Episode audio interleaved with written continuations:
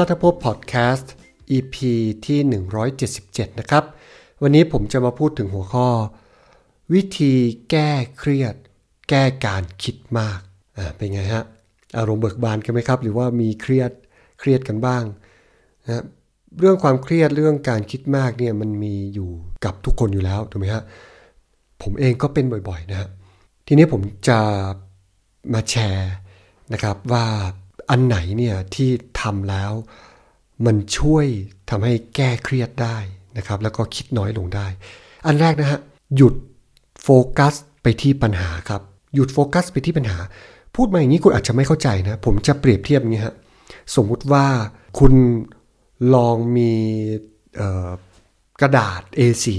ขาวๆเนี่ยนะฮะสักหนึ่งแผ่นเนี่ยคุณลองเอาปากกานะครับปากกาเมจิกก็ได้นะฮะ มาระบายให้เป็นวงกลมอะให้มันจุดจุดมันใหญ่ ๆ นิดนึงนะครับจุดใหญ่ ๆ เท่าเท่าแบบว่าเกือบเต็ม A4 เลยก็ได้นะครับวงวงวงมันอย่างนั้นเอาดำๆเลยนะ เสร็จปุ๊บคุณก็ดูมัน ดูมันที่คุณระบายไปแล้ว คุณจะเห็นจุดดำๆใหญ่ ๆ เต็มเต็ม A4 เลยนะฮะแล้วพอคุณดูแต่ตรงเนี้ยก็คือไม่ขยับไปไหนอะหรือว่าอาจจะแบบว่ามีล่าสายตาไปบ้าง แต่เดี๋ยวคุณก็กลับมาดูอีก คุณคิดว่าเกิดอะไรขึ้นฮะ คุณจะรู้สึกว่ามันเครียดนะฮะแล้วก็ดู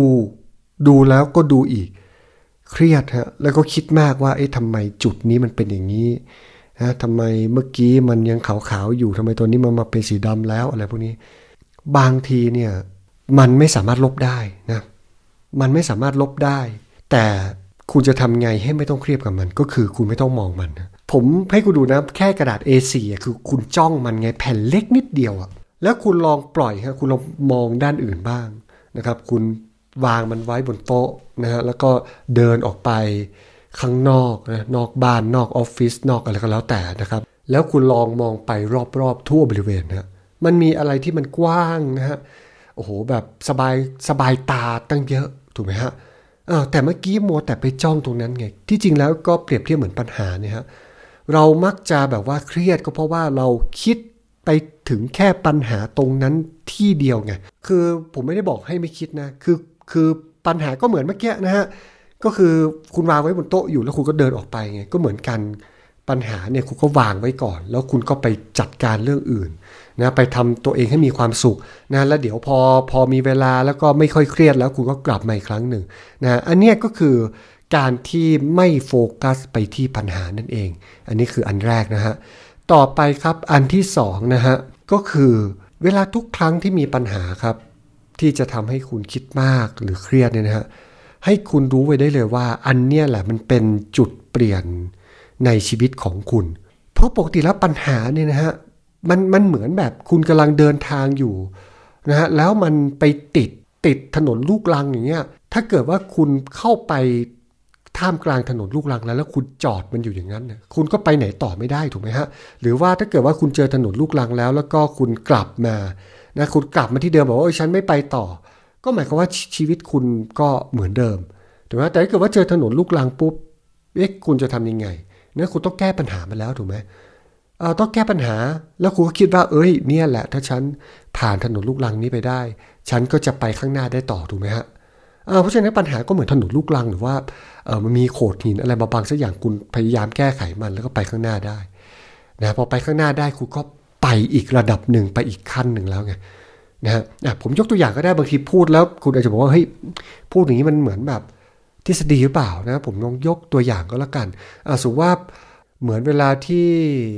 ที่อะผมเลยละกันอะสมมติว่าเวลาผมทำงานนี้นะฮะแล้วก็ไปเจอปัญหาอะไรสักอย่างหนึ่ง นะเช่น เช่นสมมติว่าปัญหา เช่นปัญหาเกี่ยวกับลูกค้านะสมมติว่าลูกค้าลดลงนะพอลูกค้าลดลดลงปุ๊บอ่าโอเค ความเครียดมันต้องเริ่มมาถูกไหมอ่พอเริ่มมาเสร็จปุ๊บเอ๊ะจะทำยังไง ก็ต้องมาคิดแล้วเอ๊ะก่อนหน้านี้เราทํำยังไง เราใช้วิธีเดิมมาตลอดหรือเปล่านะครับมันก็เลยทำให้วิธีเดิมเนี่ยมันใช้การไม่ได้หรือเปล่านะฮะผมก็มีวิธีที่จะทำใช่ไหมสมมติว่าผมเจอปัญหานี้ปุ๊บลูกค้าลดลงหนึ่งก็คือผมก็เครียดเครียดแล้วก็ไม่ยอมแก้ปัญหา แล้วคิดว่า เออทำไมดวงฉันไม่ดี โชคไม่ดี ฉันสวย ฉันอะไรก็แล้วแต่ทำไมต้องเกิดขึ้นกับฉัน แล้วก็จมอยู่กับปัญหา แล้วก็เครียดเครียดเครียดนะฮะ แล้วไม่ยอมไปหาวิธีแก้ปัญหาไง นะคิดแล้วคิดอีกทำไมเป็นอย่างนั้น เป็นอย่างนี้นะ เออ แต่จริงผมก็ต้องมาคิดละ เอ้ย แสดงว่าวิธีนี้อาจจะไม่ใช้ไม่ได้ เอ๊ะ เราไปหาวิธีใหม่ วางแผนวิธีใหม่ซินะฮะ วางแผนวิธีใหม่ก็หมายความว่าทำได้ปุ๊บลูกค้าก็เข้ามาอีก นี่ไงฮะ ก็คือ การที่แบบว่าคิดในแนวคิดที่ว่าทุกครั้งที่มีปัญหาจะทำให้เราก้าวไปข้างหน้า จะทำให้เราโตขึ้น จะทำให้เราเเข้าใกล้ความสำเร็จได้มากขึ้น ชีวิตก็จะดีขึ้น มันจะเป็นอย่างนั้นจริง ๆ นะครับ อันนี้ไม่ใช่แค่เรื่องงานนะบางทีมีปัญหากับเพื่อนกับแฟนนะมีปัญหาปุ๊บแล้วก็เครียดอย่างเดียวนะฮะไม่ยอมคิดว่าเอ้ยแก้ไขแล้วก็ไปข้างหน้าได้นะบางทีมีปัญหากับแฟนไม่ยอมคุยกันอย่างเงี้ย นะหรือว่าคุยแล้วก็ไม่ฟังกันนะฟังหูซ้ายทะลุหูขวานะครับแล้วก็คุยกันไม่รู้เรื่องแทนที่แบบว่าตั้งใจฟังจริงๆนะฟังเข้าหูเข้าไปที่สมองวิเคราะห์ แล้วก็ช่วยกันแก้ไขว่าจะทำไงให้มันดีขึ้น ตอนนี้เราทะเลาะกันอยู่ ก็กลายเป็นว่าพอเคลียร์กันได้แล้วคราวหน้าปัญหาอย่างเนี้ยก็จะไม่เจออีกหรือว่าถ้าเจออีกมันก็จะเป็นเรื่องเล็กน้อยแล้วเพราะว่าเคลียร์กันไปแล้วไงนะก็หมายความว่าชีวิตข้างหน้าก็จะมีความสุขมากขึ้น ไม่ต้องมาติดปัญหา เดิมซ้ำแล้วซ้ำอีกถูกไหมฮะอ่าเหมือนกันฮะอะต่อไปครับอันที่3นะอันสุดท้ายที่ผมจะแชร์ให้นะครับก็คือ พอคุณเจอปัญหาเนี่ยนะเครียดมาแล้วเนี่ยเริ่มคิดเริ่มจะคิดมากแล้วเนี่ยให้รีบไปหาต้นตอของปัญหาครับ เพราะต้นตอของปัญหา ถ้าคุณไปจัดการกับมันได้นะครับปัญหาที่มัน ที่มันต่อเนื่องอะนะต่อเนื่องมาเนี่ยมันจะหายไปหมดโปกติหนึ่งปัญหาเนี่ยมันมักจะสร้างหลายปัญหาย่อยนะมันมันจะมีปัญหาหลักมันอยู่นะครับเช่นละกัน สมมุติว่าคุณคุณทำธุรกิจอยู่แล้วก็มีปัญหานะฮะมีปัญหาเรื่องแบบว่าเอ๊ะธุรกิจติดติดขัดขัดเนี่ยจะขยายขยายก็ขยายไม่ได้ วนไปวนมาอย่างเงี้ยนะครับ เหมือนเขาเรียกว่าอะไรเหมือนเขาเรียกว่าวงจรที่มันแบบว่าไม่หลุดไม่หลุดพ้นออกไปสักทีก็วนไปวนมาก็คือไม่ขยายแล้วก็ธุรกิจก็กำไรน้อยลงน้อยลงนี่นะฮะทีนี้พอคุณไปจับจุดได้ว่าอ๋อที่จริงแล้วเนี่ย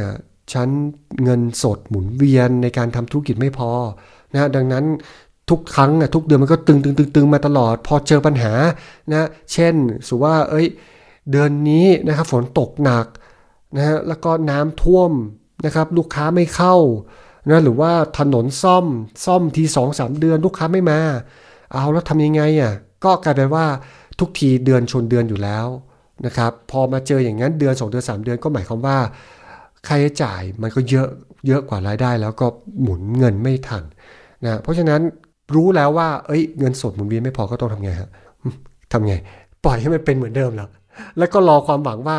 แล้วก็บ่นอย่างเดียวแหละฮะว่า เออ ทำไมมันต้องมาทำถนนตอนนี้ทำไมฉันทำไมฝนมันต้องมาตกตอนนี้ทำไมต้องมาน้ำท่วมตรงนี้บ่นอย่างเดียวเหรอไม่ใช่นะกูเจอปัญหาปุ๊บกูก็ต้องรู้ละอ๋อต้นต่อปัญหาเป็นอย่างนี้เพราะฉะนั้นคราวหน้า จะต้องรีบเก็บเงินนะฮะเวลาทำธุรกิจแล้วก็มีกำไรเนี่ยเขาพยายามเก็บเงินสดเรื่อยๆนะฮะแล้วก็พอมีปัญหานะฮะพอมีปัญหาเนี่ยก็จะได้เอาเงินสดออกมาใช้ในช่วงนั้น หรืออาจจะไปทำเรื่องกู้ วงกู้ธนาคารเพิ่มเป็นวงเงินฉุกเฉิน หรือว่าเป็นวงเงินที่เขาเรียกว่าเงินเงินหมุนเกินบัญชีเงินเบิกเกินบัญชีหรือว่า OD นะครับ overdraft อะไรพวกนี้ที่ไม่ใช่เงินกู้นะ เงินกู้มันมันมันจ่ายเป็นเดือนๆถูกไหมแต่ว่า overdraft พวกนี้ก็คือถ้าไม่ใช้ก็ไม่เสียดอกเบี้ยนะครับถ้าใช้มันก็จะแบบติดลบไปคุณก็เสียดอกเบี้ยตามนั้นนะครับก็คุณอาจจะแบบเฮ้ยตอนนี้ยังไม่ได้มีปัญหาแต่ว่าไปทำเรื่องไว้ก่อนดีกว่านะเพราะเริ่มรู้แล้วว่าเดี๋ยวมันจะมีปัญหาในอนาคตมีโอกาสไปไปได้เงี้ย ครูก็เปิดมาไว้ก่อน เพราะฉะนั้นพอถึงตอนนั้นปุ๊บครูก็ไม่ต้องไปวิ่งเต้นนะฮะเออปัญหานี้ก็จะไม่ต้องเครียด เพราะบางทีไอ้ตอนที่ครูไปวิ่งเต้นอะมันไปวิ่งเต้นพร้อม ๆ กับคนอื่นไงเช่นคนที่เจอสถานการณ์เดียวกันอย่างเงี้ยสมมติว่าอยู่ในจังหวัดเดียวกันนะฮะแล้วก็เจอน้าท่วมเหมือนกันนะครับธุรกิจก็เสียหายไปหลายร้อยธุรกิจก็เข้าไปธนาคารพร้อมกันธนาคารก็คงไม่ปล่อยให้หมดทุกคนทีเดียวถูกไหมพร้อมกันทั้งหมดนะฮะเพราะฉะนั้นถ้าเกิดคุณ ทำไว้ก่อนแล้วก็หมายความว่าเอ้ยมีปัญหาขึ้นมาคุณก็อยู่ได้ไงไม่ต้องวิ่งเต้นอ่าเพราะฉะนั้นฮะอ่าเนี่ยสามวิธีนี้นะครับ คุณลองเอาไปทบทวนดูนะครับ แล้วก็อันไหนที่คุณคิดว่ามันมันเหมาะเหมาะกับตัวคุณคุณก็ลองเอาไปใช้ได้นะครับ ผมก็แบ่งแบ่งปันให้ฟังเพราะว่าผมเองก็เป็นคนที่เครียด แล้วก็คิดมากเหมือนกันครับ ทีนี้นะครับถ้าเกิดว่าคุณกำลังเครียดเรื่องรายได้ธุรกิจนะฮะผมแนะนำเลยครับว่าคุณลองทำที่ YouTube ดูนะครับทำคลิปบน YouTube นี่แหละเกี่ยวกับธุรกิจนี่แหละ นะครับหรือว่าเกี่ยวกับอาชีพของคุณก็ได้นะครับเพราะว่า YouTube เนี่ยทำคลิปคลิปเดียวนะฮะคนสามารถเข้ามาดูได้ตลอดนะบางทีคุณว่างเนี่ยจากการทำงานหรือว่าอะไรก็แล้วแต่ ให้เวลามันนะครับสัปดาห์หนึ่งอะสัปดาห์หนึ่งให้เวลาสัก2อสชั่วโมงนะแบ่งๆ เป็นวันละครึ่งชั่วโมง 1 ชั่วโมงก็ได้นะคุณก็สามารถทำคลิปได้สัปดาห์ละอย่างน้อยก็ครั้ง 2 ครั้งแล้วนะครับแต่ว่าทำคลิปมันก็ต้องมีวิธีนะคือเวลาที่ทำคลิปปุ๊บเนี่ย ถ้าคุณทำถูกวิธีคนก็จะเข้ามาดูเยอะ คนเข้ามาดูเยอะปุ๊บ ถ้าเกิดว่าคุณมีสินค้าหรือบริการอะไรของคุณที่คุณจะขาย คุณก็มีโอกาสที่จะขายได้เพิ่มมากขึ้น โดยที่ว่าคุณไม่ต้องไปเสียค่าอะไรสักอย่างนะบน YouTube เนี่ยทำคุณไม่เสียเงินค่าอะไรสักอย่างนะฮะอ่าโอเค ถ้าเกิดคุณสนใจเรื่องเกี่ยวกับการทำ YouTube นะครับ ผมบอกเคล็ดลับไว้แล้วนะครับ ในอบรมฟรี วิธีสร้างรายได้ให้กับอาชีพหรือธุรกิจของคุณ ให้โต 10 เท่าแบบ passive income นะครับ ถ้าคุณสนใจ แอดไลน์ ไปเลยฮะที่แอดนะฮะ w a r ขีดแดดนะแดดกลาง YouTube นะครับ อีกครั้งหนึ่งครับ line at w a r ขีดกลาง y o u t u b e นะครับ Line at w a l YouTube นะครับ w a l ขีด YouTube นะฮะ ก็จะมีอบรมฟรีเกี่ยวกับที่ผมบอกเมื่อกี้นะครับ ก็รีบเข้าไปแล้วก็แล้วกันนะครับ อ่าโอเคครับ ก็ผมขออวยพรให้ทุกคนนะครับ มีความสุขมากๆ ไม่ต้องเครียด ไม่ต้องคิดมากนะครับ แล้วก็ประสบความสำเร็จในทุกๆ ด้านของชีวิตครับสำหรับวันนี้พอดแคสต์นี้ก็จบลงเท่านี้นะครับ แล้วเจอกันใหม่ใน EP ถึงที่ 178 ในสัปดาห์หน้าครับ สวัสดีครับ